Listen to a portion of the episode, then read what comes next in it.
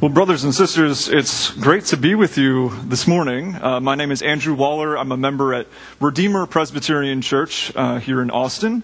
Been a member there for about 17 years. Um, I serve there as a small group leader and Sunday school instructor, and also as kind of a preacher at large here in the South Texas Presbytery. Uh, I was thinking, you know, when Tim invited me to uh, come preach for you this morning, it's been about 18 years since I last worshiped at Christ the King. And so it's really uh, a great joy for me to see what God has done uh, over those 18 years to establish this community in this part of Austin. So it's great to be with you this morning. Uh, this morning we're going to be considering 1 John 2, verses 7 through 11. Hear now God's word. Beloved, I am writing you no new commandments but an old commandment that you had from the beginning. The old commandment is the word that you have heard. At the same time, it is a new commandment that I am writing to you, which is true in him and in you, because the darkness is passing away and the true light is already shining. Whoever says that he is in the light and hates his brother, is still in darkness. Whoever loves his brother abides in the light, and in him there is no cause for stumbling. But whoever hates his brother is in the darkness and walks in the darkness, and does not know where he is going, because the darkness has blinded his eyes. This is the word of the Lord. Let's pray. Father, bless us as we approach your word, that through it we may see Christ of whom it speaks. It is in his name that we ask this. Amen. Let me ask you a question. How do you feel about God's commandments? If you've read the book of Psalms, you've likely come across Psalm 119, one of the longest Psalms that we have. And in that Psalm, the psalmist says, O Lord, how I love your law. Over and over, over, the psalmist talks about how great God's law is. He says, Your law gives me life. It's a lamp to my feet. It's sweeter than honey. Do you feel that way about God's law, God's commandments? Can you say those words, O Lord, how I love your law, with as much joy as the psalmist. When we confess our sins, as we did just a few moments ago, we examine our lives in light of God's law. This is appropriate. But at the same time, it's easy for us to only think about God's commandments in this way, as a standard that we don't measure up to. The law communicates God's character to us. It shows us His will for our lives as His holy people. And yet, the bitterness of the law's condemnation can sometimes overwhelm the sweetness that Psalm 119 talks about. So, is God's law, His commandment, a source of light and joy for you? Or is it simply a burden? That only serves to point out your sin. First John is known for its ethical teaching, and here in chapter 2, John begins lacing up his boxing gloves. He's very serious about living in the light. He takes obedience to God's law very seriously. And this morning, John is going to teach us what it means to fulfill God's law. At this point in his letter, John's just finished telling us that Christ is our advocate. Jesus is the righteous sacrifice for our sins. His obedience unto death has freed us from our sin. And because we are now united to Christ by faith, we are called to live in obedience to God.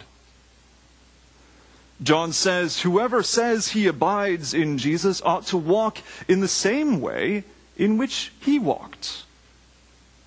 In our text this morning, beginning in verse 7, John writes, Beloved, I am writing you no new commandments, but an old commandment that you had from the beginning. The old commandment is the word that you have heard. So, John is teaching us how we are to live as believers, and his message is grounded in the word that we have heard.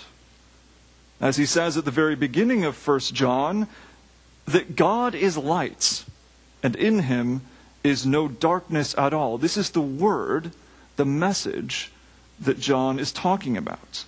God is light, and so as his people, we are to walk in the light. And this means obeying God's law because, as Psalm 119 says, the law is given to us by God as that light for our path. God's law reflects God's holiness and shines that reflected light into our lives. And for John, obedience to God doesn't just involve the law in general. John is pointing us to, as he says, an old commandment. He's pointing us to the oldest and most essential commandment in Scripture. In Matthew's Gospel, Jesus tells us this same commandment You shall love the Lord your God with all your heart, and with all your soul, and with all your mind. This, Jesus says, is the great and first commandment, and the second is like it you shall love your neighbor as yourself. And if you've read the stories of the prophets in the Old Testament, the stories about Jesus in the Gospels, then you probably know that these two commandments are at the core of biblical ethics, how we are to live as God's people. You might think of passages like Micah 6 8. What does God require of us? Simply to do justice, to love mercy, to walk humbly with God. You've probably heard a popular summary of the Christian faith, which is to love God and love others. We're very used to hearing things like this love the Lord your God and your neighbor as yourself. So you might think, okay, John, you're right. That is an old commandment. I'm very familiar with that. Love God? Sure. I love God. Love my neighbor? Well, I don't really hate my neighbor. I do good things for other people. Try to do right by them, so that seems like enough. We can often be like the man in Luke 10. Sure, I keep the law, but who is my neighbor? What is the technical definition of a neighbor? Who am I required to care about? Who can I get away with disregarding?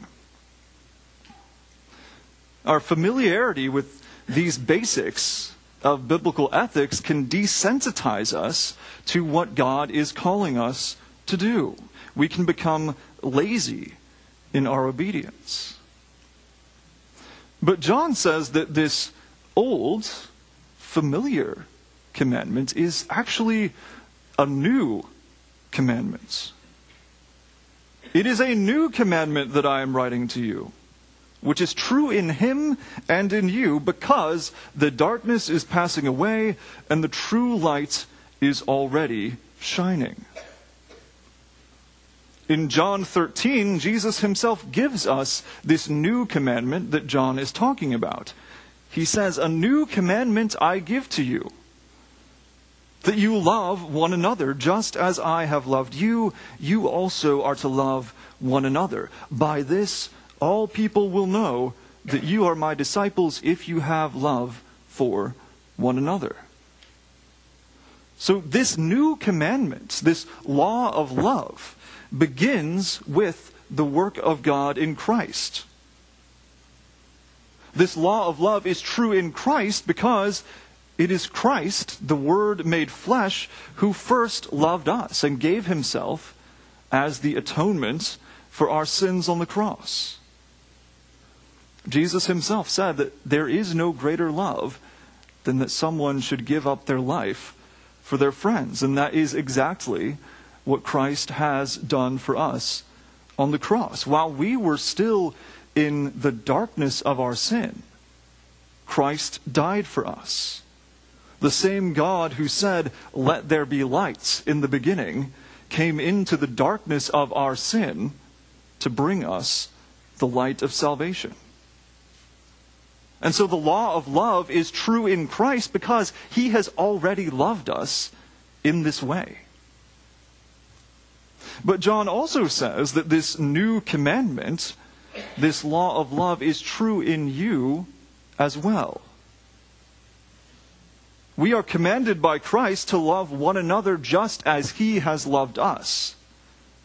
Just as I have loved you, you are to love one another. And so you are to love your brothers and sisters in Christ with the same self sacrificing, darkness invading, obedient unto death love that Christ has loved you with. We are to imitate Christ in our love for one another, dying to ourselves, taking up our cross daily this is supposed to be the normal mode of operation for Christians.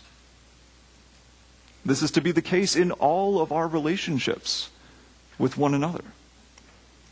John takes our obedience to this law of love very seriously. For him, this is the difference between walking in the light and walking in the darkness. If you think you love God, but you hate your brother, John says, you are not where you think you are. You might be in the wrong place and not even know it. In the Westminster Larger Catechism, question 135 outlines the duties that God requires of us in obedience to the sixth commandment, the commandment not to murder. Jesus himself says that if we hate someone, we are guilty of breaking this commandment. Listen to just a few of the things that God requires of us in obedience to this commandment not to murder. Charitable thoughts, love, compassion, meekness, gentleness, kindness peaceable, mild, and courteous speeches and behavior, forbearance, readiness to be reconciled, patient bearing, and the forgiving of injuries, and requiting good for evil, comforting and succoring the distressed, and protecting and defending the innocent. And likewise, the Catechism's question 136 outlines the sins forbidden in the sixth commandment. Listen to a few of these. All excessive passions, distracting cares, provoking words, oppression, quarreling, striking, wounding, and whatsoever tends to the destruction of the life of any. This is a sobering list. If we think about it long enough, we'll see that the sin of Cain that we read about a few moments ago is alive and well in all of our hearts. And once again, the sweetness and bitterness of the law, the bitterness of realizing that we don't always do these things, and the sweetness of imagining what God's people would look like if we did do those things. We need the help of the Holy Spirit to obey this law of love. This sort of love, a love that loves what God loves and rejects what God rejects, is the sort of love that we are commanded to practice with one another. We can't truly follow God if our lack of love is leading us into darkness. The American theologian Charles Octavius Boothe put it this way he said, Increase in the love of God and the love of our neighbor must go on together. One cannot increase in his love to God while there is decrease in his love to his neighbor, nor increase in his love to his neighbor while his love to God is decreasing. And so our obedience to this law of love is not founded on our own ability to fulfill it, but upon the work of Christ done on our behalf to bring us into the light. And so, if you belong to Christ, then you are empowered by the Holy Spirit to walk in this light. This commandment to love one another in this way, to walk in the light, is to be true by the power of the Holy Spirit in us, just as it is true in Christ. And why does John say this? Why is this law to be true in us, just as it is in Christ? He says the reason is that the darkness is passing away and the true light is already shining. The darkness is where we were imprisoned by sin and death. But that darkness is being progressively banished by the light of Christ. Isaiah 9 2 The people who walked in darkness have seen a great light. Those who dwelt in a land of deep darkness, on them has light shone. John 1 In Christ was life, and that life was the light of all mankind. The light shines in the darkness, the darkness has not overcome it. And so, when we, as God's people, indulge in hatred, when we are slow to acknowledge and address the pain of others, when we fail in our obligation to our brothers and sisters, to love them as Christ loved us, John says that we are actually not just failing to live in the light, but we are returning to the darkness. And John develops this idea further over the course of his letter, but do you know why making this point is so essential to him? This talk about darkness and light can sound very religious to us, perhaps an interesting metaphor, but it can be easy for us to gloss over the importance of this. Do you know why it's so important that we understand the gravity of how we love each other? It's because the light is winning. The darkness is passing away. The true light is already shining. In his death on the cross, in his resurrection, Jesus began to conquer the forces of darkness and continues to do so through his people. In 1 Corinthians 15, Paul says that at Christ's return, he will deliver the kingdom to God the Father after destroying every rule and every authority and power. For he must reign until he has put all his enemies under his feet. The last enemy to be destroyed is death. And so, until that last day, until that final destruction of our enemy death, as those who are united to Christ, the light of the world, we are called to shine the light of Christ into a world that is still dark. How are people who are blinded by darkness going to see the light of Christ? How will the world know that the law of love is true in him and in us? Jesus says that by this all people will know that you are my disciples if you have love for one another. And like so many of the things that John has to teach us, this is so simple but so important. God first loved us and now commands us to love one another as he loved us, so that through us the world might see the light of Christ. I want to tie this to something that you do every week here in worship the passing of the peace. Why do we do this? Why do we stop in the middle of a perfectly good worship service and greet one another? Are we just spending a few minutes saying hello to people? Is this perhaps an introvert's worst nightmare? Maybe. But is that actually what we're doing? Are we just saying hi?